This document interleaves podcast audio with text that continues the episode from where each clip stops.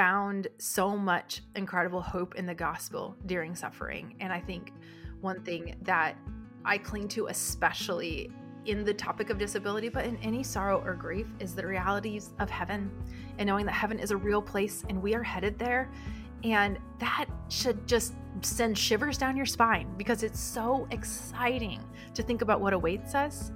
And something that is so incredible about what God does for us is that He gives us new bodies. He renews our bodies to be whole, and there are no more tears, no more crying, no more pain. Hey, All Things listeners, thank you so much for tuning in today for our 124th episode. You guys have been so faithful to listen in and participate in these important conversations for over 4 years now. This is my last episode of the 2023 spring season. I will be taking the summer off to focus on my kids and my local church family, plus seminary and some other projects I have going on. But I will be back when school is back in session with another season full of good stuff. I am already lining up an excellent list of topics and people to help me think deeply. I'm going after topics that you guys have emailed me or messaged me about, so it promises to be a great season. So don't go anywhere. Stay subscribed to All Things wherever you get your podcasts, and you will be the first to know when new episodes are dropped. Check out my YouTube channel as well. So also over the summer, I will be posting past episodes on the All Things Instagram account. Make sure you follow us over there so you can continue to get great cultural analysis all summer long. Stay tuned for this episode where Laura Wifler and I talk about how we're doing as a culture and as a church when it comes to people with disabilities. It's a super thought-provoking conversation. Happy summer, you guys. Leave us a rating and a review so that new listeners can find us, and I will see you in a couple months. All things were created through Jesus and for Jesus, so we're seeking to apply His word to what's happening here and now.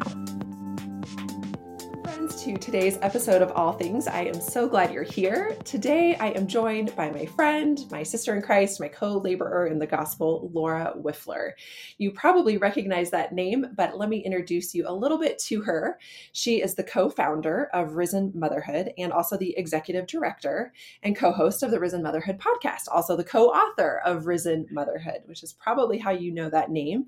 But she is not only known for Risen Motherhood, she has written some other books as well.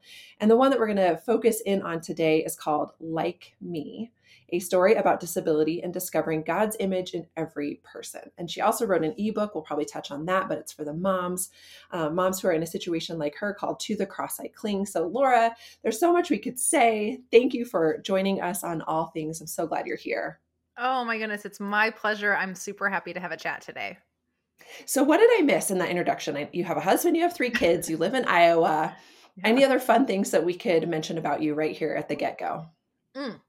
No, well, those are some good ones. Husband, kids. My kids are 5 to 10, and what else can we talk about? I mean, I love a good blazer. That's kind of what I'm just. Yes. I just saw myself in the thing and thought, oh, I see, I'm wearing a blazer, and that looks good. Okay, where are you shopping for your blazers these days? Because I too love a good blazer. Yeah, I know. They hide it all, right? And they just make you feel put together, and they elevate, and they're so comfortable. So here I am. I will get everyone to get a blazer. Mm-hmm. I have a couple Target blazers, to be honest, that have been awesome. Mm-hmm. I look for like oversized in the titling or however they label your blazer. And then I love a good Madewell blazer. I mean, always those forever and always work, but you have to wait till they're on sale because they will cost you a pretty penny. Yeah, totally. I was blazer shopping a couple weeks ago and found a good one at Nordstrom Rack. So if you can wait for it to go from Nordstrom to the rack, that also makes them a lot more affordable. That's awesome. One of my daughters said that I'm in my blazer era, like Taylor Swift era. This is my blazer era. I am with you in that. Let's be in that era together. Perfect. We're there. Well, Laura, March was National Disability Awareness Month. And so that was great timing for your book that came out called Like Me. Why don't you start us off by telling us why you wrote this book? What is your personal story with disability? Yeah, absolutely. So about 5 years ago, my youngest daughter, Eden, was diagnosed with what's called rare chromo. And rare chromo is a blanket term that doctors use to describe anyone who has a very rare genetic disease. So my daughter's genetic disease is entirely unique. As far as doctors know, there's no one else in the world with exactly what she has, which meant that they didn't really have a path for her. They weren't really able to tell us much of anything, but they did say, hey, we can look at some similar cases, some kiddos and some adults that have kind of something similar, and we can make some guesses. So at the time they told us, you should probably expect her to never walk and probably to never talk. You know, that's what we're seeing with other people who are similar to this.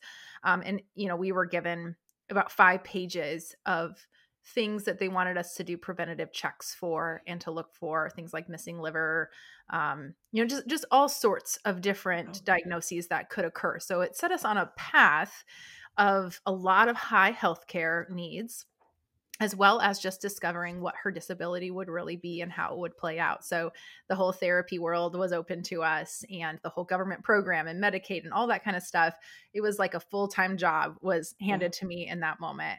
Yeah. And over the years, it has been incredible to watch our daughter just grow and change and become who she is. I always feel like we've just been on this path to discovering her and seeing what she's going to be like and what she's capable of. And it's just been so fun. She now walks. I'm so proud to say that. It's so fun, and God would be good, even if that wasn't the case, but we're so thankful to be able to celebrate that.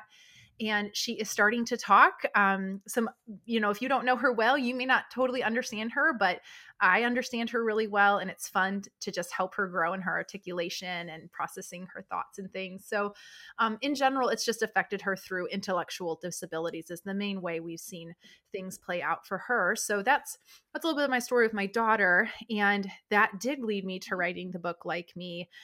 I wrote it a couple years ago. You know, book publishing is kind of slow. So it was written at the time when my daughter was using a walker and she had little SMOs, little braces on her feet. And what I was noticing as she was forming friendships with kiddos in the neighborhood or families that we would meet were that sometimes children felt like there was a mystery around disabilities. And in general, if an adult would just come in and just say something along the lines of, hey, she just thinks a little bit differently than you, or it's okay, like she's just moving a little bit differently. I realized that kids very quickly then would grow in their comfort in talking to a child with disabilities or in playing and engaging. And in general, when I noticed that, how quickly it was that children were like, okay, like I can play with this child, I can engage. Then there were very few questions after that. And of course, as children get older, lots of questions evolve. But one of my heartbeats behind the book with Like Me was to explain what disabilities is and show children how they are a lot like children with disabilities. So you could see the typically developing child could read it and say, oh, there's sameness between us. I see that they want to be included. They want to have friendships. They want to have fun. And that would help a child kind of categorize someone who had a disability to be able to form a relationship with them. Yeah. Oh, that's so good. Well, and of course, we'll link the book in the show notes, and we're going to talk a lot more about the book. It is beautiful. And I'm so glad it's a gift to the reader and to families. But can you take me back again to the day that you were given this diagnosis? The timing of our conversation personally is really impactful because I have a dear loved one who received a diagnosis just this morning for her child. And so, you know, I feel that heaviness even as we are talking to one another. And I do feel a bit at a loss. You know, I know some deep, rich, important theological truths that, of course, I can repeat to myself and to her. But I would love to know a little bit more about how I might tangibly support her. What are the things that would be beneficial for me to say or to do today, tomorrow, next month, next year? Yeah. Oh, well, first off, I just love your heart for wanting to care for your loved one. And I think some of it is just purely knowing that your friends or family members are just reaching out to you and they desire and long to be there for you. I often share with people that receiving a diagnosis is much like any grief, and the things that you would do for, say, a miscarriage or for a season of foster care or something like that are the same things that you would do during a season of diagnosis. And diagnoses can be, like it was for us, a single moment where suddenly your world is turned upside down in 1 hour.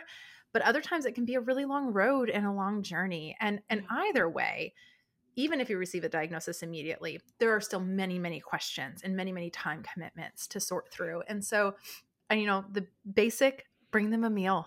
I think a lot of times people don't think about disabilities and equating that with, hey, let's start a meal train for that mom. I think that is a really low hanging fruit we can do. A second thing I think we can do is ask them how we can pray for them. Ask them, hey, how are you feeling about the diagnosis right now? How is your heart? You know, can I help you with any therapies, or can I help you with any medical things that are needed? I know that I have been so helped by friends who have said, I want to learn how to put on your daughter's braces. I just want, because, you know, there's a way to do that and you don't want to mess it up. And I was so thankful when they came over and said, train me to do this so that I can help your daughter put on her shoes. And there's something about your friends and your family engaging in and saying, what are the therapies that they're working on? Can I help you? Can I help you massage their mouths? Can I brush their feet for sensory training? Can I put them in this swing and help them with different things? And there are just so many things that that parent is probably going through of learning with therapies, and you showing an interest and saying, I want to learn how to offer therapy. It's just a great relief to that parent. And then I would say that the last thing that I think has been really helpful for me, I mean, there are so many that could go on and on, but one thing that my friends were so good to me was reminding me not to grieve the things that I didn't need to grieve yet. And so I think when we receive a diagnosis, very quickly, your heart goes to the very worst, and you go to when they're, you know, 20, 25 and what life might look like then. And it can feel very overwhelming and very hard, but yet that's not our reality. And so my friends were so good to not give me false hope, but to remind me that, hey, we don't know right now. The whole world is ahead of us, and we're going to be with you the whole way. And I was so helped by them of reminding me that you don't know that she won't walk yet. We don't know if she will, but like, let's not grieve that yet. Let's enjoy who she is today. And so by them helping me, I think, keep perspective on my grief, it kept me from going so far into the abyss. I mean, there still is that moment as a mom, you're going to go there. But I was so thankful for the hands of my friends as they reminded me of truth. And they reminded me that this is the reality that we're looking at today. And no matter what, we're with you. We're beside you. We're going to have a great life. I needed that reminder, especially in diagnosis. Yeah. Wow. Well, you answered my second question already, because I wanted to ask you, you know, how do we think about this in light of the future, in light of a decade from now, 2 decades from now? And am I hearing you say that you sort of have to discipline your thought life? What do you like actually practically do to help yourself walk in the moment? Yeah, this is a good question. So I do think there is an element, of course, of disciplining our mind, a huge element of that, of saying, no, I'm not going to go there right now. I'm not going to grieve things that aren't true. I'm not going to live in fear. Tomorrow has enough worries of its own, and reminding yourself of that truth. And I think when I think about the future, and, you know, it was very hard at the very beginning, feeling like, okay, so this means I'm likely never going to be an empty nester. That was something that was hard for me, of feeling like those years that, you know, I hadn't really been looking forward to, but suddenly was, that those were taken away from me, and that I wouldn't be a traditional parent. And a lot of that comes because I think what happens is we're filled with a lot of self-pity, and we also feel pity for our child pretty quickly. And not everyone does, but that can be a really natural response, is to feel this pity towards the person who has received the diagnosis, and the parent can feel that for themselves, of the loss of their dreams. And what I have realized over time is that pity isn't the right response to disability. The gospel tells us that the response to disability is compassion with dignity. And so we can think about that with our child, and we can think about that even towards our future, of knowing that it's not going to look like what I thought it was going to look like, but knowing that God doesn't do things without intention and without our best interests in mind, and knowing that there is a greater good at play. And so for me, I had to remind myself that God is as good as he was yesterday before diagnosis. That's the same God that is serving me today. And that's the same God that is for me when I'm going to be 55, 65, 70, whatever it might be. And that has been a big comfort, and just laying down what we believe a good life is. You know, we so often believe a good life is great success, and it's freedom, and it's us being able to do what we want when we want to do it, and realizing that's not the call of the gospel at all. And God calls us to a far better path. And if this is what he's going to use to get us there, well, goodness, I want to be in on that plan. Mm-hmm. Yeah. Oh gosh, I love where you just took this conversation, that we have to redefine what is a good life. There are so many messages coming at us through social media or movies or music, and frankly, our own flesh, where we have envisioned what the good life is. And it's in so many things in American culture, right? Like I could spend an hour just making a list of where we think the good life is found. But as it pertains to what we're talking about, I think that we definitely have a frame of mind in America and in the wealthy West that the good life includes productivity or ability or capability. You know, like how often do parents say about their kids, like, I just want them to be happy. I just want them to be productive. I just want them to be productive members of society, right? Like we have disdain for people that we deem not productive members of society, whatever that means. Fill in your definition, right? So let's talk about that, because I know that this book has gained traction in the national arena, like in secular spaces. You clearly are a believing author. This is a Christian book that points back to our God. But you've struck a chord in secular spaces on a national level. What's going on? What's the conversation happening outside of our little Christian bubble? Why is it gaining traction? Yeah. Well, my first answer is just the hand of God, right? Right. I mean, yes. But yes, I know I was shocked and stunned at some of the response that has happened, where people have been so receptive to it. And I think that there is, so when it comes to disabilities, our culture tends to look at a life in the womb with a potential disability as not worthy and not worth it. And we see this through the mass abortion of disabled children. It's something like it's hard for the statistic for them to get it, because disabilities is such a range, but it's anywhere from 40 to 80% of children with disabilities are now being aborted, right? Just automatically. Right. And that could put me in a puddle of tears right this moment as I think about it, thinking that if I had thought that, and I wouldn't have my little girl. Yeah. Yeah. But what happens, I think, when culture, when someone does have a child with disabilities, sometimes I think there can be a transfer of the way we think about them to them being like they have special access to knowledge, or they have special abilities, or they, even Christians can kind of say, well, they are going to know God, you know, in this particular special way. And I think that is something that's just an interesting thing that the world does, where there's a huge celebration at times of someone with disabilities, and not necessarily because they're productive, but because I think people can feel productive around them. They can feel like they're a savior. They can feel like they are kind. They are nice, to use culture's term.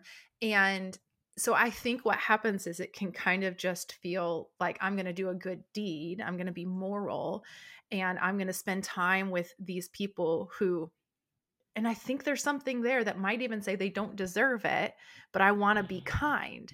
And that is also just a gross manipulation of what reality is.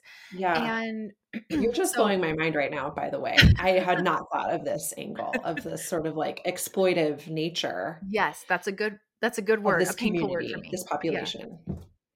Yeah. This is blowing my mind. Okay. Sorry to interrupt you, but like, I have not ever thought about how it can be exploitive. Yeah. I mean, well, I think seeing the side that really celebrates children with disabilities has been hard for me to have juxtaposed next to the mass abortion of those with disabilities. And I have not been able to figure out why does this not add up? And so with that, I think, culture does have an idea of acceptance right now, right? That is really a strong thing that we accept and we celebrate differences.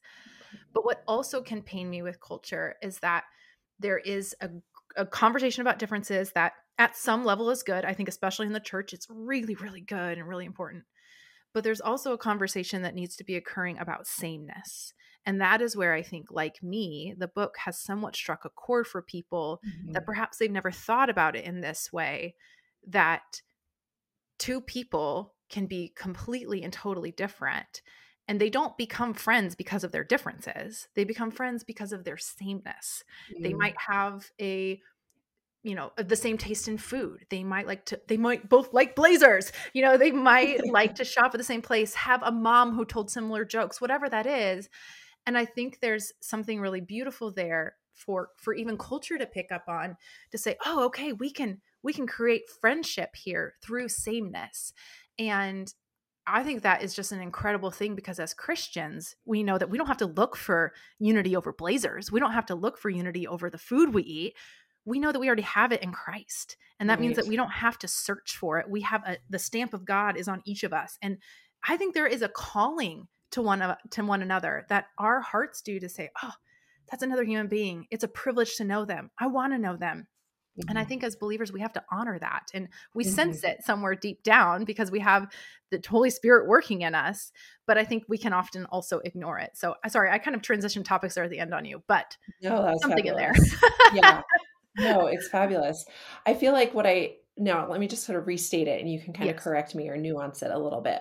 I feel like what I hear you saying that I haven't really given thought to before is that it is important for us to acknowledge our differences. Yeah. It is important to just state them, embrace them, sometimes celebrate them. Differences are good, and to pretend like they don't exist or to snuff out a life because that life will be different in some way is evil. But what I hear you saying is that can also go awry, that celebration of difference or that focus on difference. And then we can somehow, I don't know, turn it back on ourselves or exploit it or use it. And then we're just maintaining that alienation of the community or the person that's different. Mm-hmm. Well, yeah, we come in as the savior. We come in as benevolent and the ones that are going to bestow our presence upon somebody who kind of doesn't deserve it. Deep it's down, gross.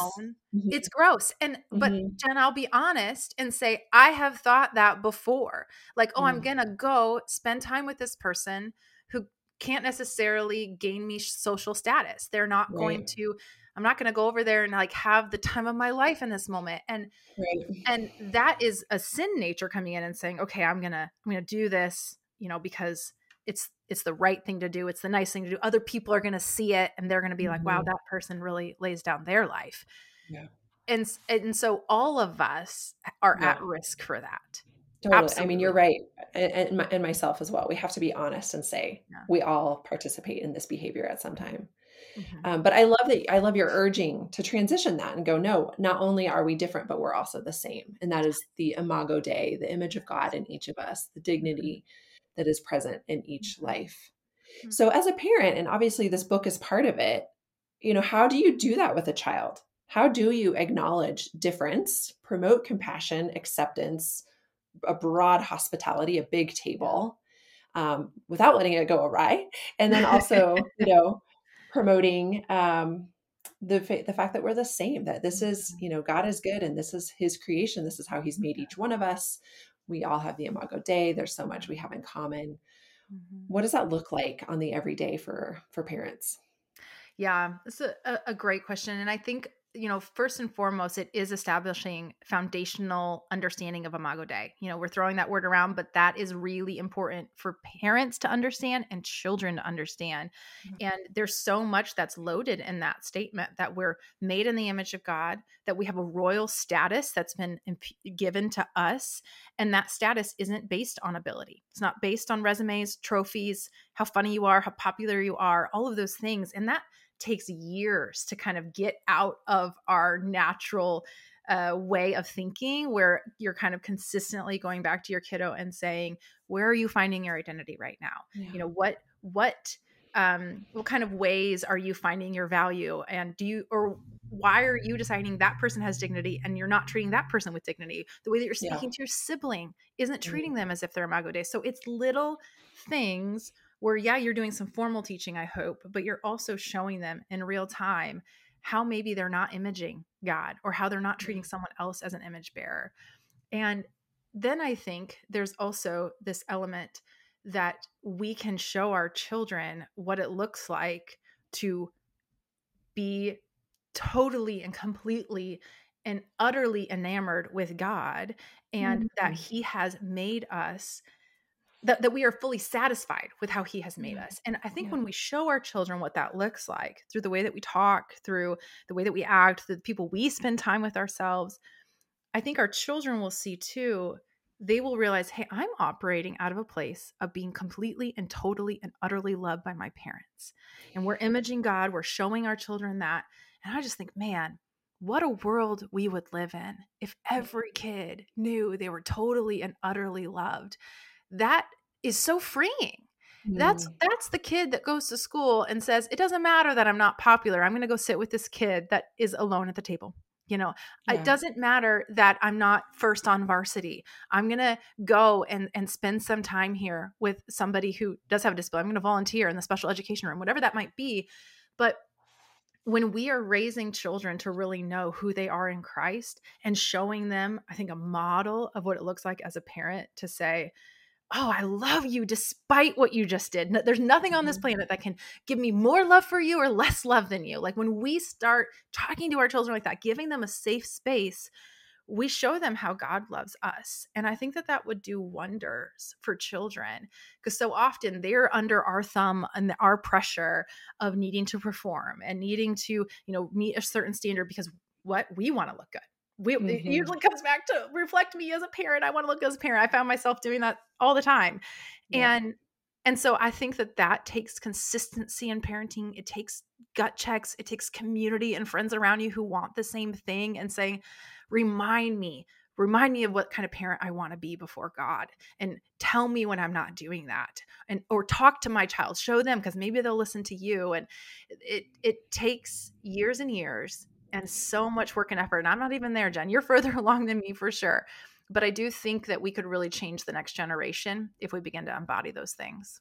Oh, that is so, so good. I so appreciate what you're saying. And I agree wholeheartedly. It's a daily investment. And it starts with reminding ourselves and rehearsing the truth to ourselves where our identity is found. Because as you said, I can find my identity in my own productivity, my own abilities about 25 times a day. And so I have to repent from that. And as you said, also remind myself that there's nothing I can do that will cause the Lord to love me more or less. Mm-hmm. And so as I rehearse that struggle to my kids and pray the same and say the same things to them, that's a habit we have in our household, is praying every morning with the girls and saying, and it's on the way to school, like, please don't picture my family sitting around a 4-course breakfast, all put together. Cause that is not what's going on in my house. Is we run out the door kind of screaming at each other. Same. And then we get in the car and it's like, okay, it's quiet. We have a 5-minute drive and I'm going to pray. We do the same thing. Yeah. It's just nuts. So I don't want anybody to have the wrong picture of the Ashman family, but in that drive, I pray for all of us and ask the Lord to remind us that we're secure in him. And it doesn't matter what we bring to the table today, that we're secure in him and that nothing can snatch us out of his hand. Yes. So amen. I love what you've said, and that is just nourishing. Mm-hmm. Laura, I do have one, what feels like a bit more of a superficial question to ask you, but I noticed that you kind of went there online a couple days ago, and I think it's really helpful. Special needs or disabled or with disabilities, or how do we say this? Yes. Yep. I'm glad we're talking about it, because we just need to start talking about it. And, my short answer is start with the word disabled and then mirror the language of the person or parent that you're talking to. So that is like the short answer, but to unpack this just a teensy would be that typically I think parents who have children with disabilities tend to say special needs. That's the language doctors often use. That's the language therapists often use. That's what you kind of hear it feels tender and sweet and soft to that child. Not everyone's going to agree with me right now, so just know that. But in general, that's kind of what I hear in some of the advocacy work I do. But I would say adults who have disabilities will almost unanimously ask for the term disability to be used. And the reason for that is because the term disability, first of all, is actually a euphemism for disability. It was coined in about the 1960s when people were trying to find a softer way of saying disability. It's like saying, oh, they passed away instead of saying they died, right? You're just trying to like be a little more tender. And so it came from a place of basically saying like, oh, disability is a bad thing. You should be kind of ashamed of that. Let's use a softer word. And I admit there is some maybe reclaiming of that term within the disabled community to say, nope, this is a part of our lives. We're not ashamed of it. We're going to walk forward with this word. And then also I think that special needs can feel really infantizing for people, especially adults. Like I said, it's typically parents who want to use it with their child, which is great. They can pick the word. I am not the language police, but we've seen that a lot of times it can just feel very childish for an adult. Even try saying it about an adult and you might find yourself being like, that's not the right word. So that's my suggestion. Use disabilities until somebody says, hey, I prefer differently abled. I prefer, whatever that might be. Just mirror them after that. So Laura, this has been so helpful. As I said, you've kind of blown my mind with some of the things that we've talked about, things I haven't considered before. So thank you so much. Would you just leave us with a closing thought? So leave us with some gospel hope, gospel perspective, kind of wrap this episode up, helping us to lift our eyes up to our God who is good and sovereign, even in the midst of hard things. Yeah, I have just found so much incredible hope in the gospel during suffering. And I think one thing that I cling to, especially in the topic of disability, but in any sorrow or grief, is the realities of heaven and knowing that heaven is a real place and we are headed there. And that should just send shivers down your spine because it's so exciting to think about what awaits us. And something that is so incredible about what God does for us is that He gives us new bodies. He renews our bodies to be whole, and there are no more tears, no more crying, no more pain. I just think about all of the people with chronic pain or with disabilities or with mental health issues and all the suffering that we all are walking through these days, and how there will be a day where that will be a distant memory. And I just cannot wait until someday I think about my daughter and I just dancing on the shores of heaven, meeting Jesus. And when you start to think about eternity, and I think all of us have had that moment where we're like, well, how long is eternity? We're kind of trying to put our minds around it, which we can't, we're not meant to. Right. But I think about the gravity and the length of eternity that I get to enjoy someday in the good world that awaits me. And then I think about the next 20, 40, maybe 60 years I have left on this earth. And I think that is tiny. I can do it. I can go one more day of being sanctified. I can go one more day in this hardship if it means I get to meet my Savior at the end, and I am more prepared for Him. Every single day that I exist on this earth, I am readying myself to meet my Savior. And that is just something that I think really keeps me going and reminds me that there is an end to the pain, there's an end to the sorrow, and it ends with the absolute greatest gift that any of us can imagine, and that it's going to last forever. Yeah. I mean, what a hope. What a hope for us to cling to. Oh man, thank you. I am so glad that you wrapped it up that way. That is just giving me a ton of hope and encouragement. Yes, heaven awaits. Laura Wifler, thank you so much for being on All Things today. And I want to encourage everybody to check out the show notes, go to the link, find this book, Like Me, grab a few copies for yourself, for your family, and the families around you. Let's be good citizens of this earth and spread the message that this book shares. Thanks so much, everybody. Take care. Hey, thanks so much for listening to All Things, where we look at current events and cultural trends through a Christian lens. All things were created through Jesus and for Jesus, so we're seeking to apply His word to what's happening here and now.